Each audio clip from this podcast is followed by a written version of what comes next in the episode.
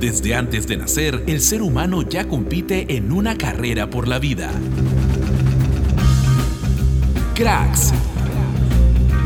Solo ganadores.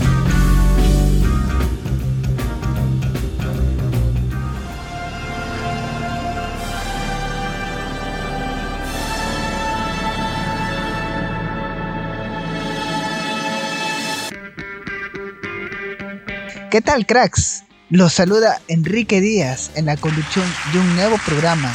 Así es, venimos recargados de noticias, de energías para el día de hoy. Y en esta oportunidad me va a acompañar Juan Tecocha en el programa. Juan, ¿Qué tal? ¿Qué tal, Enrique? Hola a todos nuestros hinchas de cracks. Hoy, como ya lo dijiste, venimos recargadísimos de energía y de noticias, como siempre, para nuestro público oyente. Así que, sin más tiempo que perder, vamos con la portada sonora.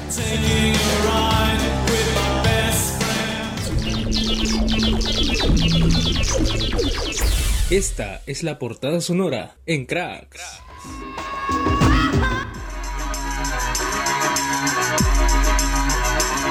Hoy, en Fútbol Candente, tendrán toda la información sobre la nueva Liga 1 femenina. En copas internacionales nos preparamos para las semis de Champions y en la Cele tendremos el análisis completo de la lista de 50 de Gareca. Porque el pitazo final lo pone cracks, solo ganadores.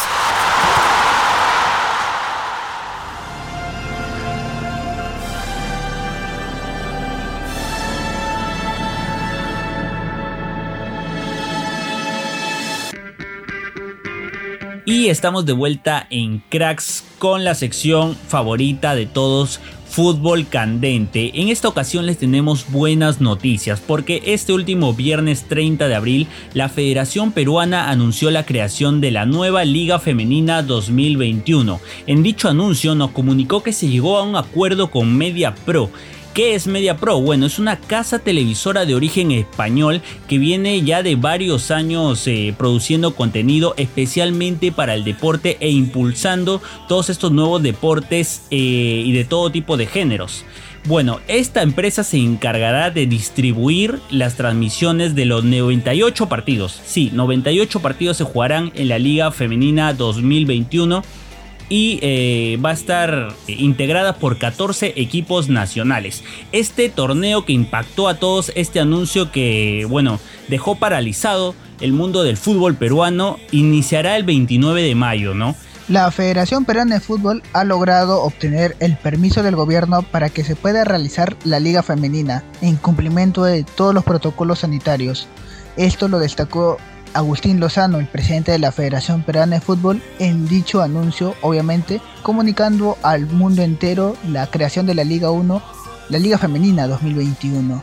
Y bueno, eh, yendo un poco al pasado, el, último antecedente que tenemos de, Liga Femenina es allá por el lejano 2019, porque hay que recordar que por, eh, por la pandemia en 2020 no se pudo realizar ni fútbol femenino ni fútbol de menores. Bueno, en 2019, Universidad de Deportes fue el campeón nacional del fútbol femenino y recién este año pudo disputar lo que es la Copa Libertadores Femenina 2020, donde se realizó en Argentina y lamentablemente para los intereses de las cremas solamente pudieron rescatar una unidad producto de un empate.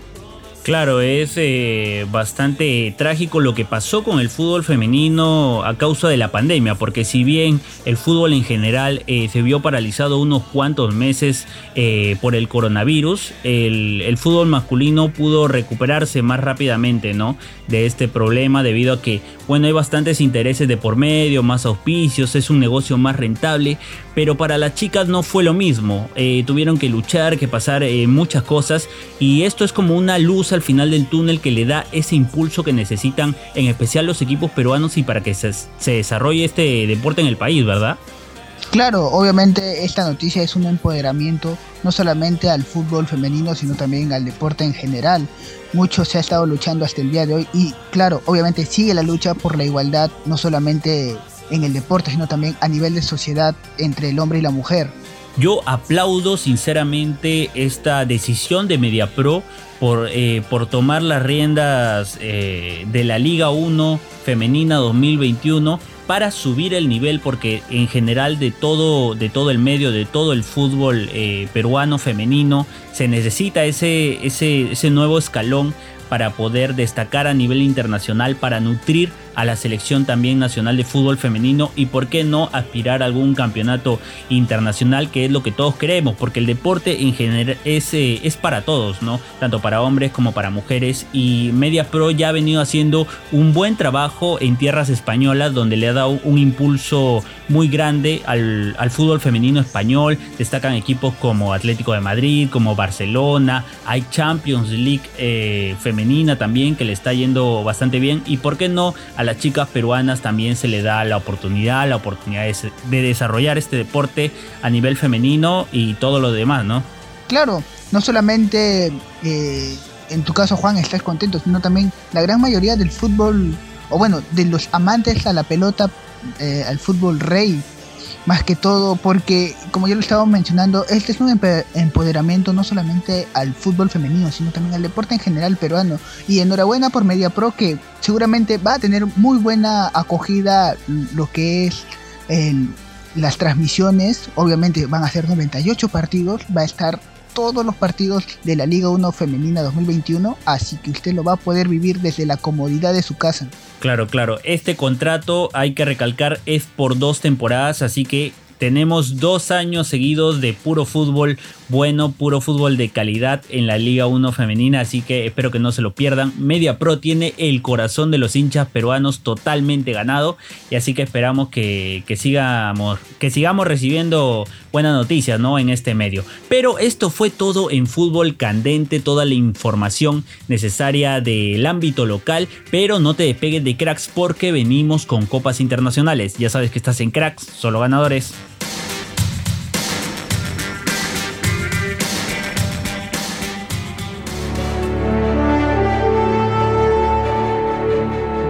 El Dato Cracks.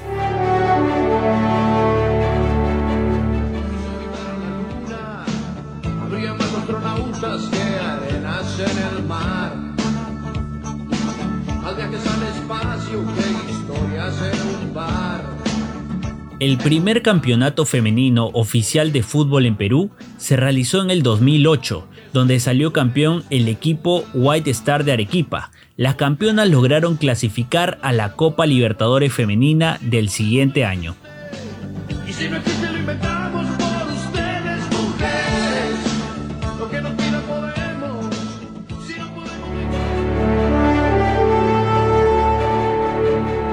El dato cracks.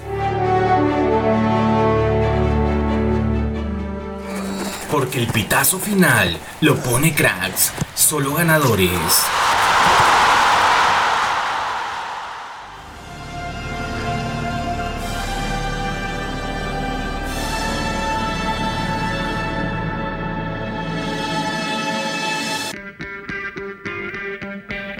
Estamos de vuelta con cracks solo ganadores en nuestra sección Copas Internacionales. Y ustedes más que nunca saben lo que se vienen. Los partidos de vuelta en semifinales de Champions League. Lo que todos estábamos esperando.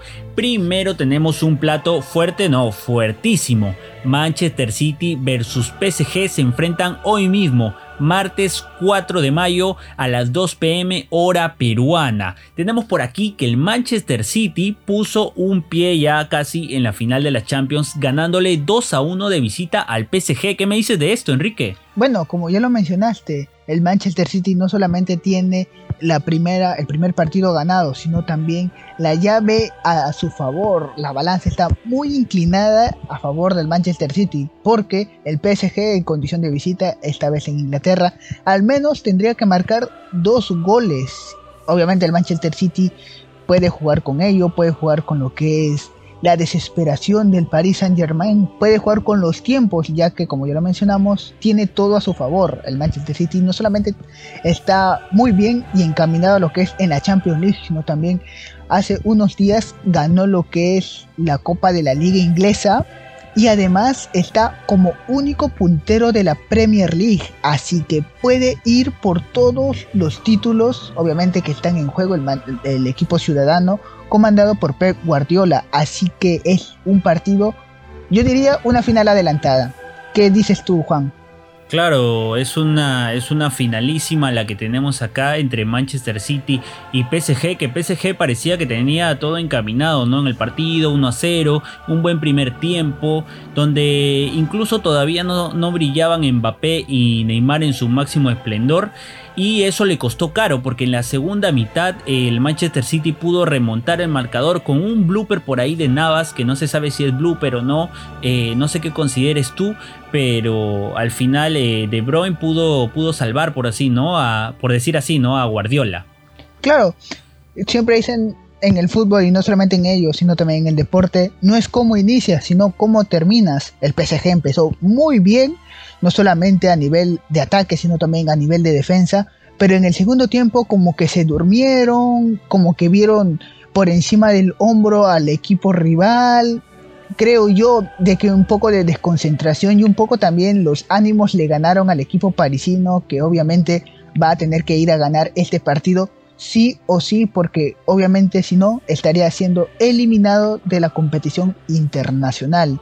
Y bueno, ya lo mencionamos, es una final una final adelantada, es un partido no apto para cardíacos, ya que el PSG obviamente va a tener que ir a proponer el partido y el Manchester City veremos qué actitud propone, porque un gol de ellos técnicamente ya estaría lapidando la serie. Claro, claro, hay que ver qué se cuece por aquí y sería algo ya conocido para Guardiola que de finales con el Barcelona ya sabe y bastantes. Pero pasamos rápidamente al partido entre Chelsea y Real Madrid que también está bastante candente porque un Chelsea que fue a por todas a España a plantarle cara a Real Madrid que se puso por delante en el marcador en un principio que dominaba, que tenía todos los tiros al arco o, prácticamente del primer tiempo. Un Real Madrid que supo responder en algún momento con una genialidad, valgan verdades de, de Benzema y que hay que ver si, si puede hacer algo en, Star, en Stamford Bridge porque por ahora eh, está pasando a la final el Chelsea, ¿no? Con este marcador.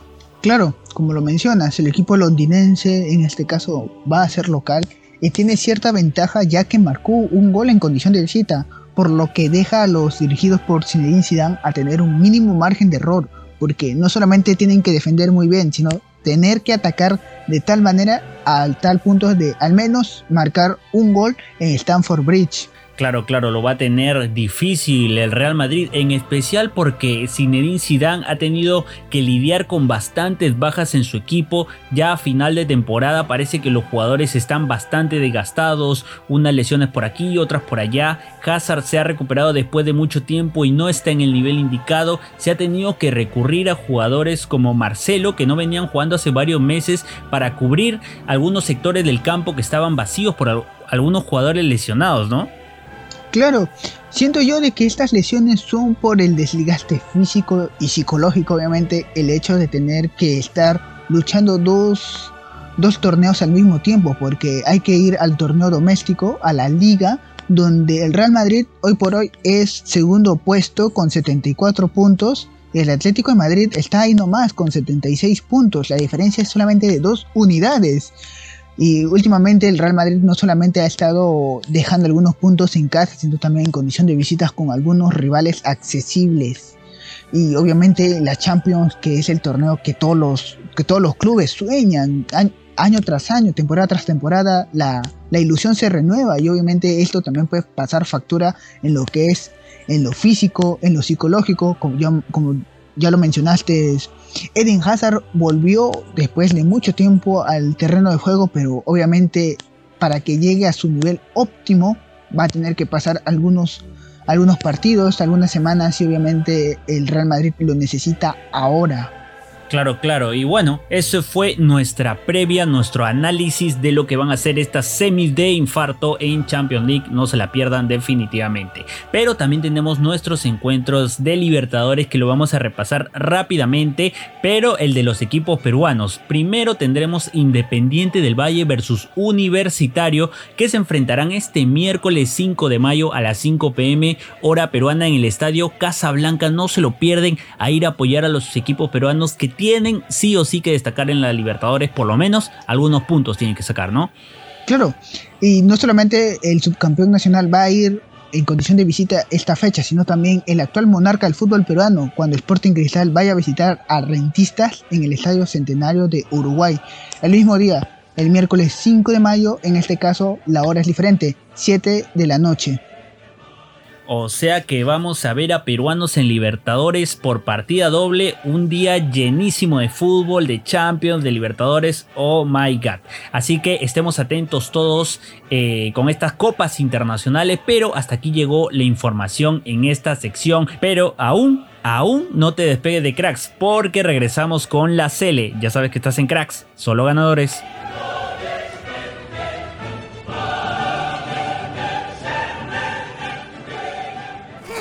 Porque el pitazo final lo pone cracks, solo ganadores.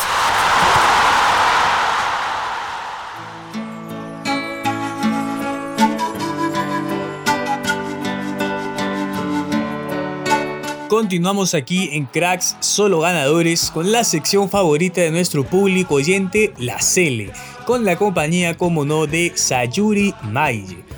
Ahora, como bien sabemos, Ricardo Gareca ya lanzó la lista preliminar de 50 convocados para la selección peruana de fútbol. Exacto, Fabricio. Y además, esta lista nos sorprendió a nosotros, ya que pudimos anticipar, por ejemplo, la convocatoria de Murrugarra, de Erison Ramírez, de Estrada, de Solís y Tavara, ya que ellos participaron del microciclo del Tigre.